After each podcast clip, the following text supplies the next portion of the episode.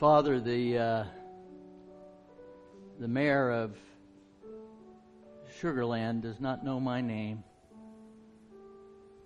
Lord, outside of this company,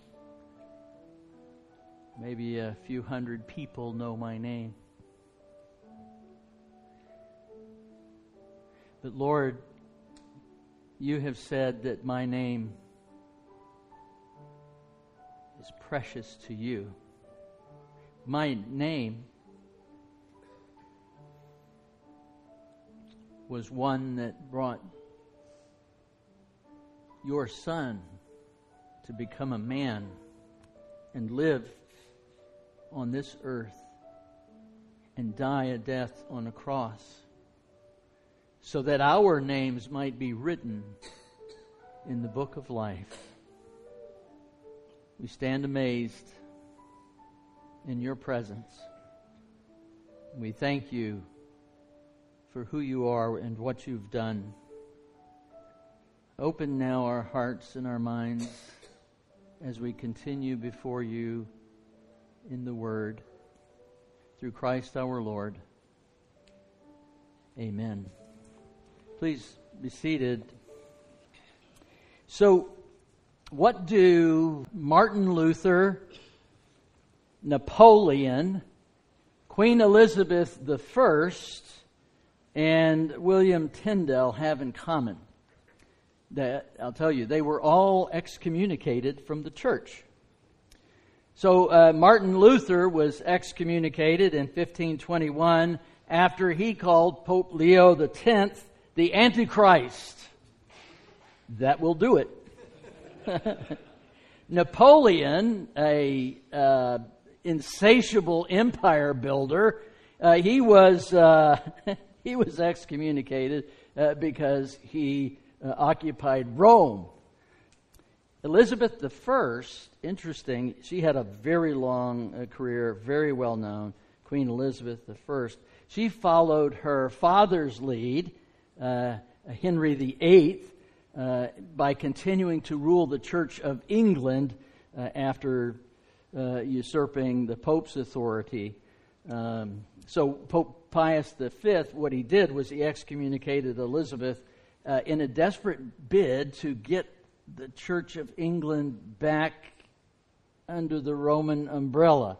That's a strange way to uh, to do that. It, it, didn't work, by the way. That's why we have the Church of England. That's why we have Anglicans. That's uh, where that comes from. Now, William Tyndale, he was excommunicated uh, for translating the Bible into English. Uh, he was executed, actually, I think if you dig just a little bit deeper, that wasn't precisely the reason, although it was contributing. Uh, it was because, well, I think King Henry VIII was a narcissist. I rarely use that word, but here it, I, you know, and I haven't met the man, so I can't make a proper diagnosis. But Tyndale said, "No, uh, your reasoning for annulling your marriage to Catherine is bogus." And so I don't think King uh, Henry liked that, and so um, he was uh, excommunicated and, and, and then executed. Now, interestingly enough, Henry VIII, just a little bit of uh, English history, not much, uh, but a, a tiny bit, he had to get special permission uh, from the Pope in order to marry Catherine in the first place because his brother had been uh, her Catherine's husband for three months, and then he died. So, so he uh, then, then married her, and then he wanted an annulment from her, which in Leviticus, he used Leviticus 20, 21. Hard to believe, hard to believe that the, the most well known passage at that time in uh, all of Christendom was Leviticus 20, 21 because of King Henry. And I will dare say, because I didn't either, have a clue what Leviticus 20, 21 said. But what it says is this If a man takes his brother's wife, it's an impurity, and the couple shall remain childless. Well, in Henry's case, this was like, I mean, that's what was happening there, right? So, anyway, uh, back to Anne Boleyn. So, he wanted to annul the marriage with Catherine so that he could marry Anne Boleyn. Now, uh, although Anne Boleyn and Henry VIII had a daughter, Elizabeth, he had no notion that she would or should be queen. He wanted a son. The person who's going to follow me is going to be a king. He had no idea she would be such a capable uh, ruler. And so, well, while she was just a baby, he accused Anne of adultery, and he had her beheaded historians are unanimously in agreement, and there may be an odd one here or there, but when you take the collective whole, they're in agreement that those charges were bogus and they were nonsense. He did that in order to have his way. If that wasn't the problem, why should she be executed? That is a very strange notion, is it not? So I have an idea uh, as to why as to why that uh, might be. She actually carried with her a pocket testament translated by none other than William Tyndale. And in fact, they were executed within months of each other. And one could easily argue that she had become a part of the Reformation and perhaps a believer. And this was intolerable at that point. So, what did excommunication mean? For Martin Luther, it meant essentially that he was uh, basically free to do whatever he wanted to do with his 99 thesis. It was valid, gave him relative freedom to pursue those. For Queen Elizabeth, it meant absolutely nothing uh, at all. For Napoleon, Napoleon got so mad that he kidnapped the, co- the Pope and he kept him. He kept him for five years, parading uh, him around. But for Tyndale, it meant execution. So people in power, particularly religious power mixed with political power, have often used that power to lord it over people. We're told in the New Testament over and over and over again one of the warnings to elders, shepherds of the flock, is do not lord it over the people. Well, why would that warning be there if it wasn't something that was a problem? And when you mix that with a lot of people and a lot of political power, you end up with a mess. But why do you do it in the first place? Well, it's to make sure that people uh, don't dissent. Uh, that people will do what they're told to do when they're told to do it, and that they'll be in agreement. At least ostensibly, externally, they'll be in agreement. We see this all over the uh, all over the world. I mean, and it's evident to us uh, in the not too distant past. It's clear that the Afghani people are not Taliban. That's separate. That's a distinction. They're being lorded over in order to function. We see that now with Hamas and the Palestinians. The Palestinians are not Hamas as such. And so we see uh, that these distinctions are critical for us to be able uh, to make. And while church discipline and excommunication have often been misused, it's wrong to think that it shouldn't take place.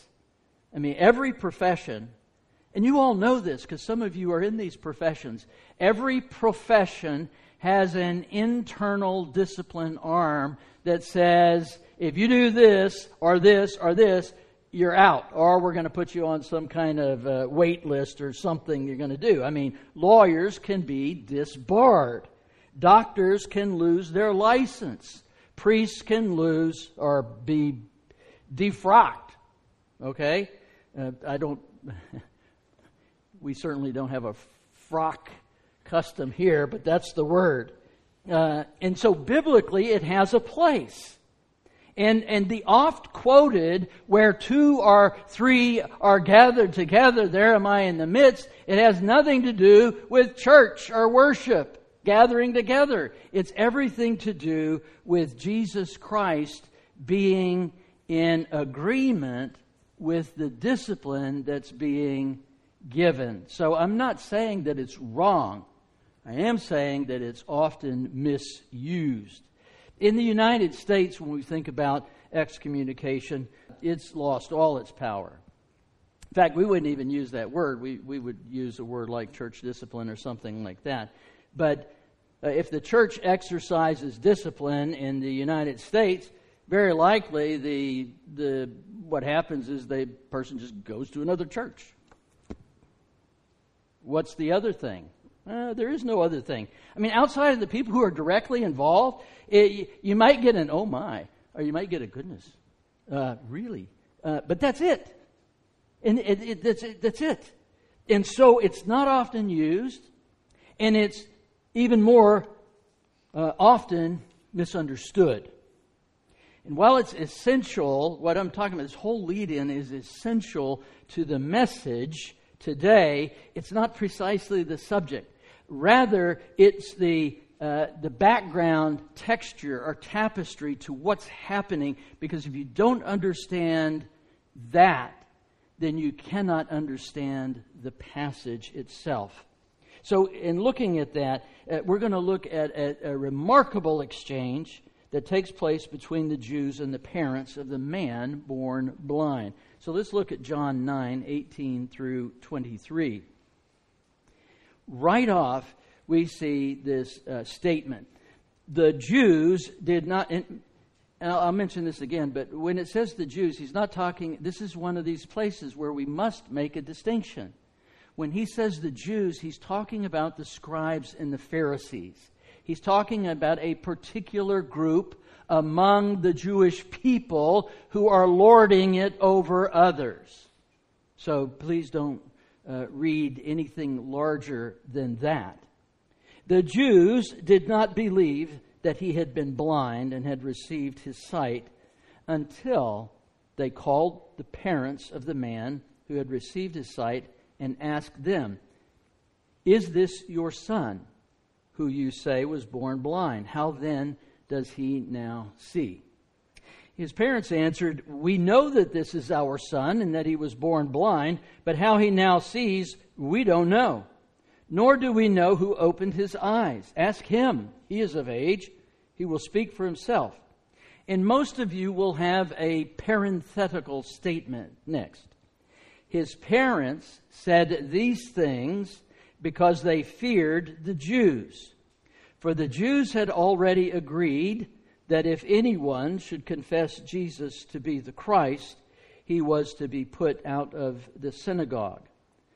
So that's an internal evidence of what I just said about the Jews. Later, an average, you know, you, you can't just put you, this kind of discipline on people. You have to be a person in authority. His parents uh, said, He is of age, ask him. So it's clear that the Pharisees were not satisfied with the man's testimony, so they called in the parents. All right? We want you to do some things for us. We want you to verify his identity and that he was, in fact, blind, and we want to know who did this. And so, what you find here is that it was essentially a trap. Understand, the Jews, in addition to having already agreed that anyone, anyone who said that Jesus was the Messiah, they were to be put out of the synagogue. They were to be excommunicated. They were to be, uh, the word in Hebrew was closest to English would be ex synagogued. They would be put out. And that meant something uh, uh, very, very profound. And so they had already refused to believe that Jesus was the Messiah. Yet don't bother me with the facts. Don't bother me with something that's never happened before. And that is a man born blind can now see. Why? bother me with that fact. My mind is already made up. And so I'm going to go forward with that. So they ask these three questions Is this your son? Was he born blind? How does he now see? Now, the parents didn't hesitate. Oh, by the way, if, uh, if you follow along, if you do any personal study on your own uh, as we go through these messages and so forth, uh, you'll find that all commentaries, all of them, all of them that I read, to include devotionals online, I mean, it's solid. Boy, do they pound these parents. these parents are awful parents. I, I take a slightly different viewpoint, but the parents didn't hesitate. They did not abandon their son. That's not our son. No, they said, Yes, this is our son. This is our son. I, I want you to notice the word there. When they said, This is our son, you're talking about this, which is a demonstrative pronoun. This and that. These and those. It appears from the text itself that he's standing right there. This, this son. And so they said uh, in response uh, to that, that, that uh, this is our son. Not he is our son uh, or some other uh, thing. You know, it's this pulpit, it's not some other pulpit. It's this congregation, not some other congregation. I believe that he was right there, which helps make sense of how they answered the question as well. So, uh, not only was he our son, uh, is he our son, he was also uh, born blind. Now, the third question they couldn't positively answer, and this is where the people who uh, study this pound on the parents, and I'm going, why? Why would you hit the parents at this point? They had not witnessed anything. They were pulled in just like everybody else. Whoa, what just happened? Now, it's clear based on the parenthetical statement they were afraid to express their uh, views, their belief because of the Jews. And this must have maddened the Pharisees uh, because the text said that uh, they didn't believe that the man had been healed in the first place. So if that's the case, then what did they believe? I, I, I mean, you you'll come up with your own notions of what they believed. It seems fairly clear to me that they thought Jesus and this man were in cahoots to pass a miracle off on the people in order to whatever gain a name or gain fame. So that's not what happened. We know from the previous text, right, that the Pharisees were bound and determined to find a basis on which to kill uh, Jesus. So if the parents had said, No, this is not our son, or if they said, No, he was not blind, now the Pharisees can jump back to Deuteronomy 13 and wherever all else, and they can come back and they can say, This is a false prophet. Uh, worthy of death, let's stone him. I mean, that's what they were looking for. We need to understand that's what they were looking for. They wanted to kill him. So, in all the dealings where you see the Pharisees and the scribes involved, the Sadducees played a, a lesser role. That's another time. But nevertheless, they were bound and determined to kill Jesus Christ. They didn't say that. They said, no, he was, he was born blind. Yes, he is our son. And the man had just called him a prophet.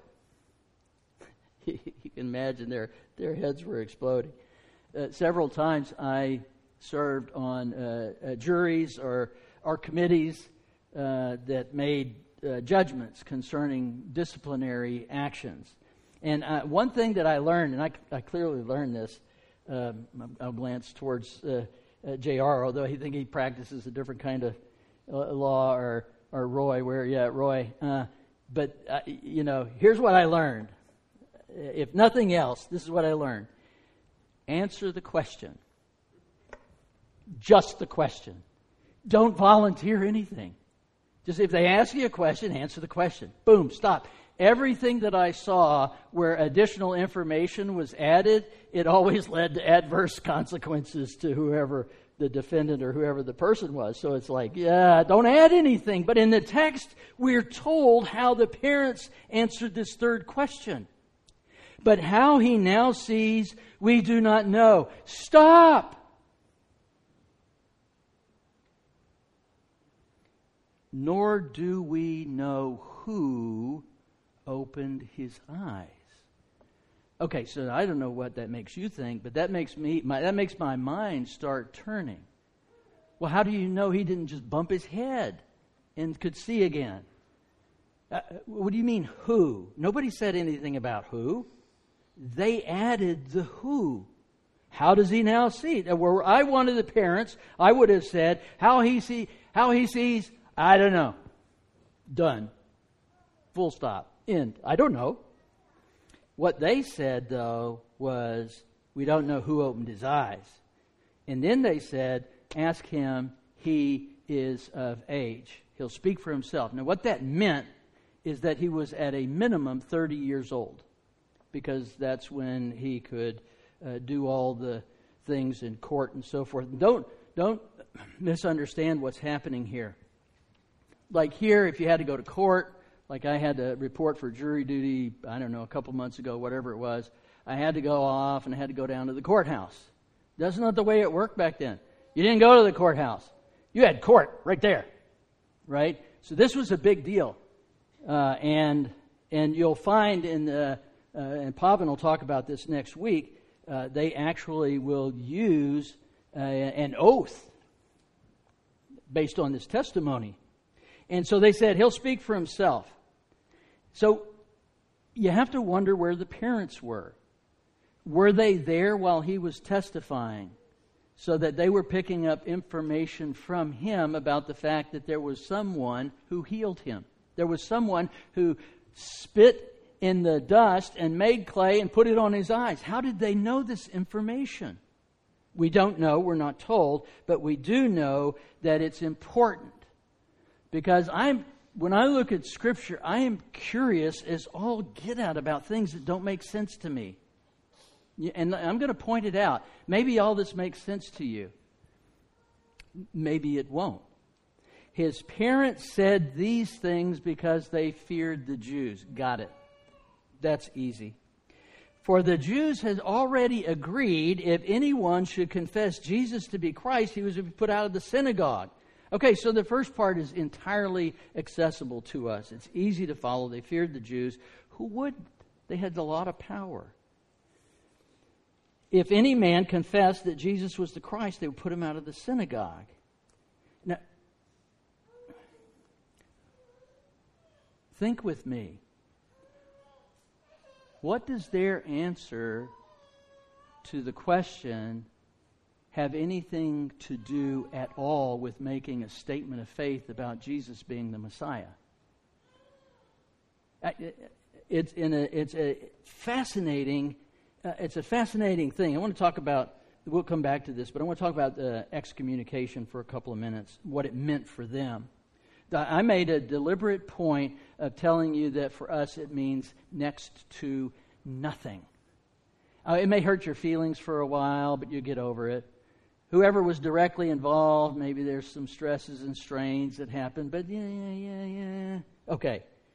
What happens with this? What happens when you're put out of the synagogue? I'll tell you what happens. There were two grades of excommunication. Okay, so one was for lighter offenses, uh, and that would last for 30 days. You couldn't go into the synagogue you couldn't go near, including your wife or your children, within six feet.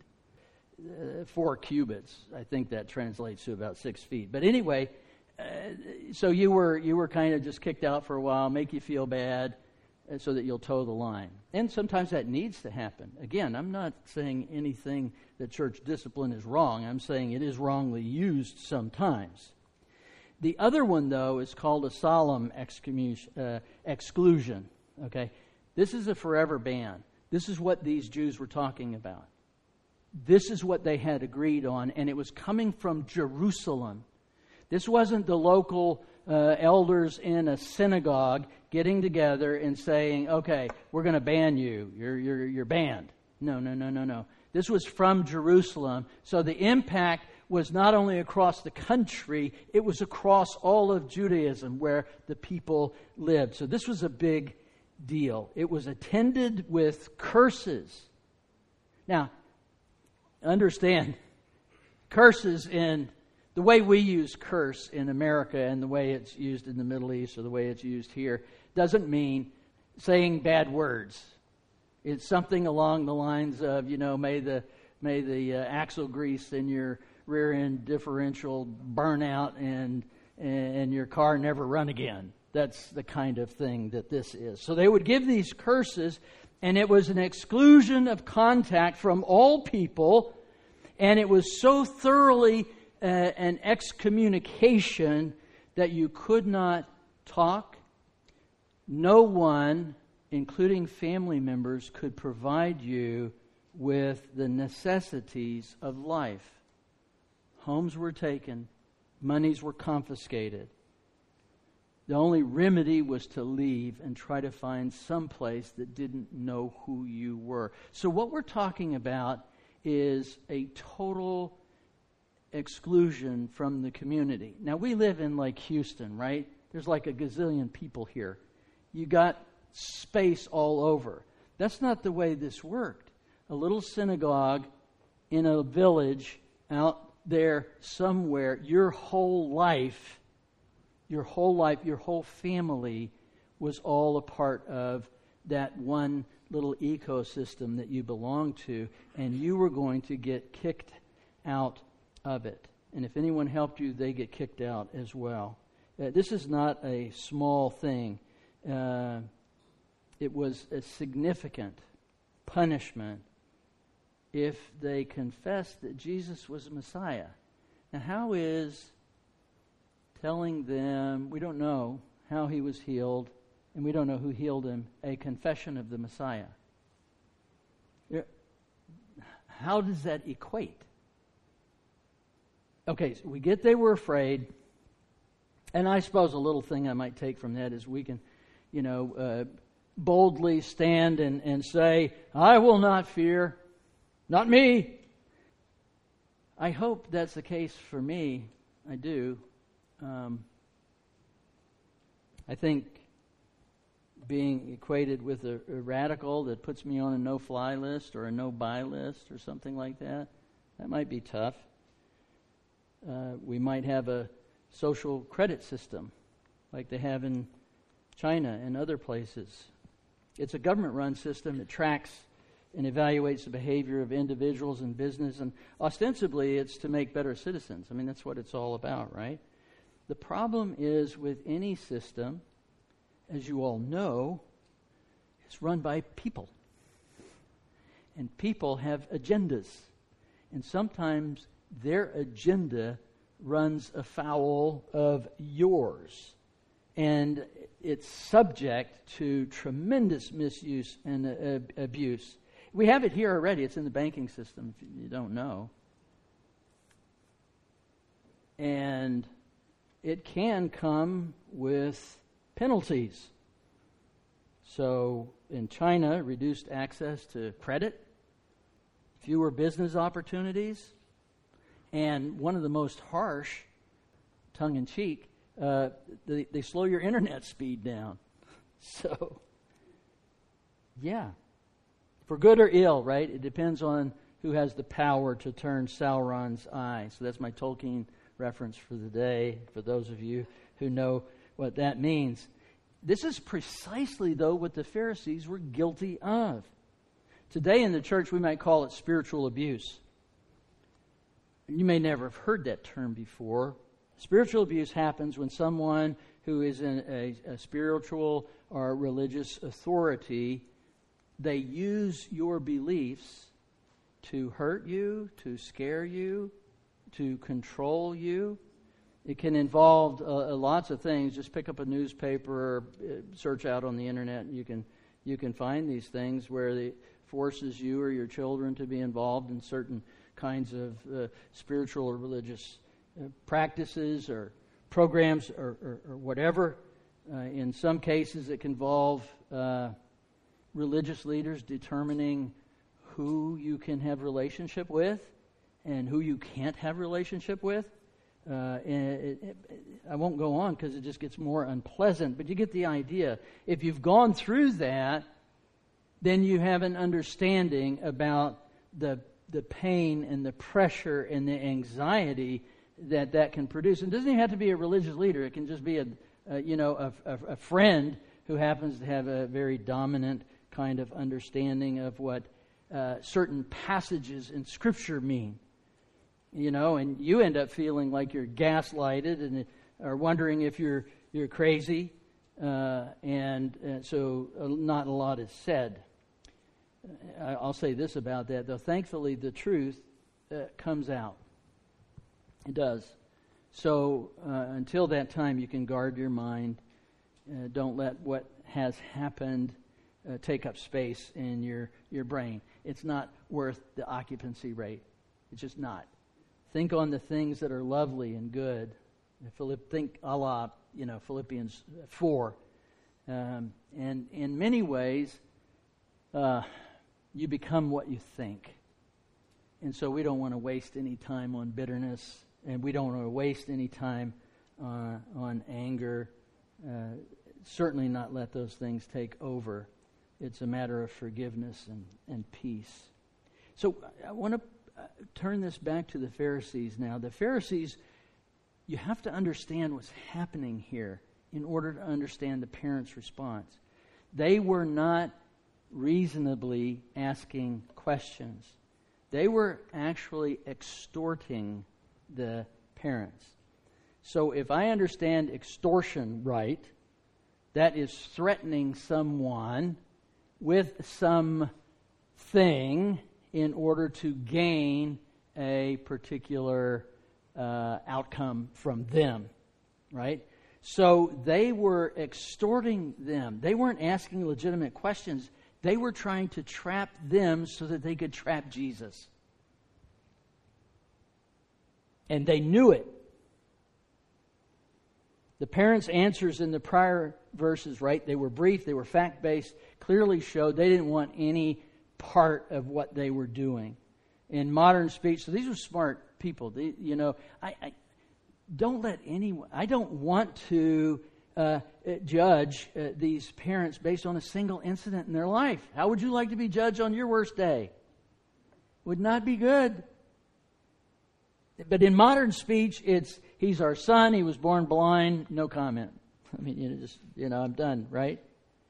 And when you see this uh, couple realizing they're being extorted, they're they're being threatened with their very livelihood, uh, they said, We don't know. But that is if they would have been just completely curt, but they weren't curt. Uh, okay, so this has just been flying around in, in my mind, and it's a stretch. I get it. It's a stretch. But here's what I here's what that stretch is for me. I think they believed Jesus was the Messiah. I think that they believed what had happened was a miracle, and they were just as stunned and as astonished as their son was. But it was so new that they didn't have the courage. There was nothing to base anything on to fight these Jews. They didn't see Jesus perform the miracle, they didn't see it happen.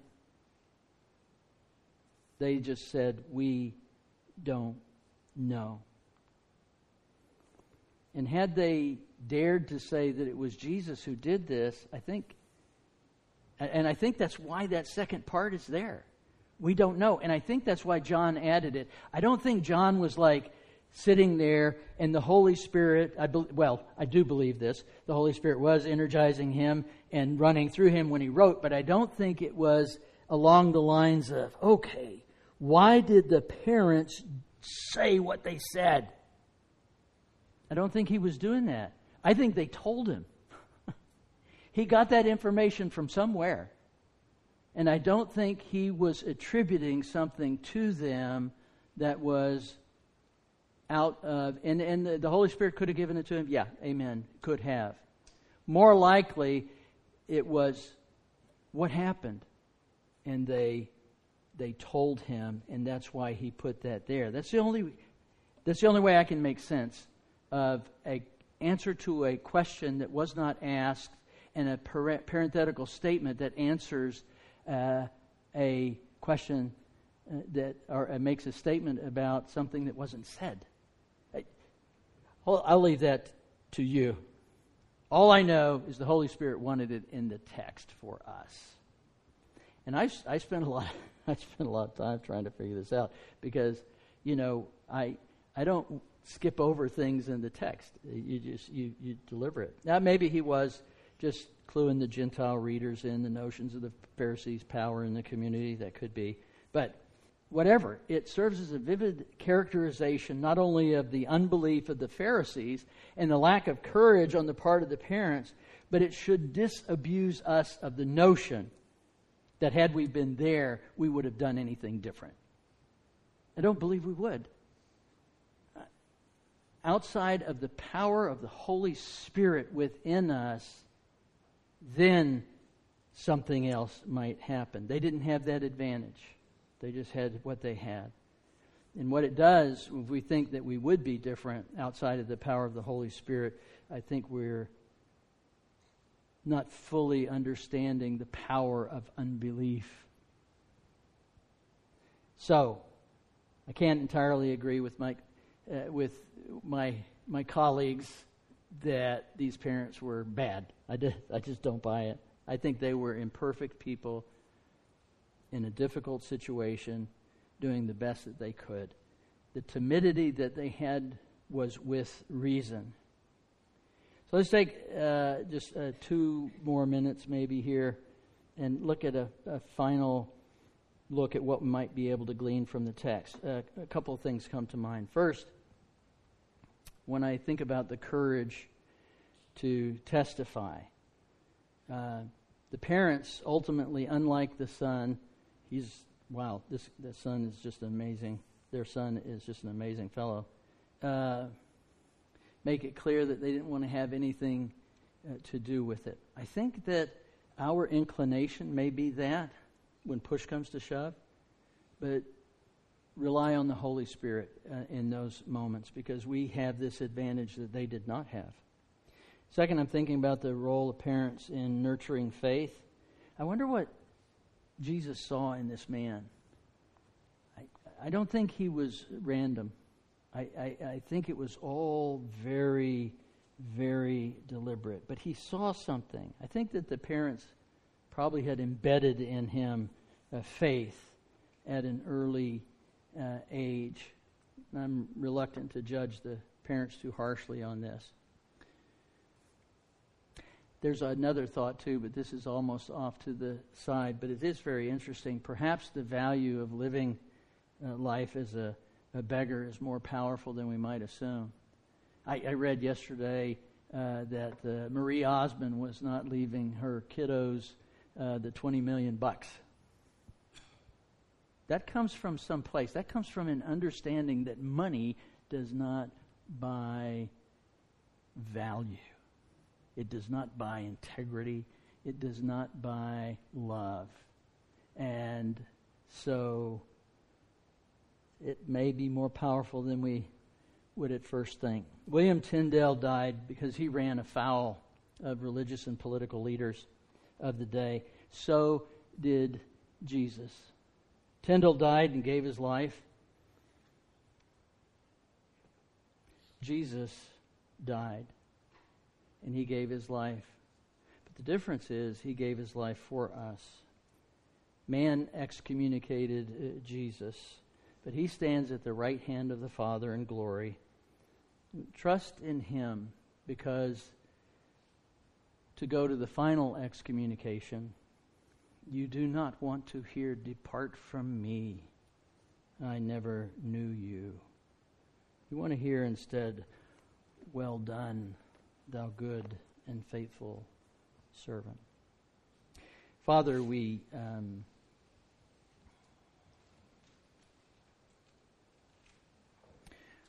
we really are so indebted.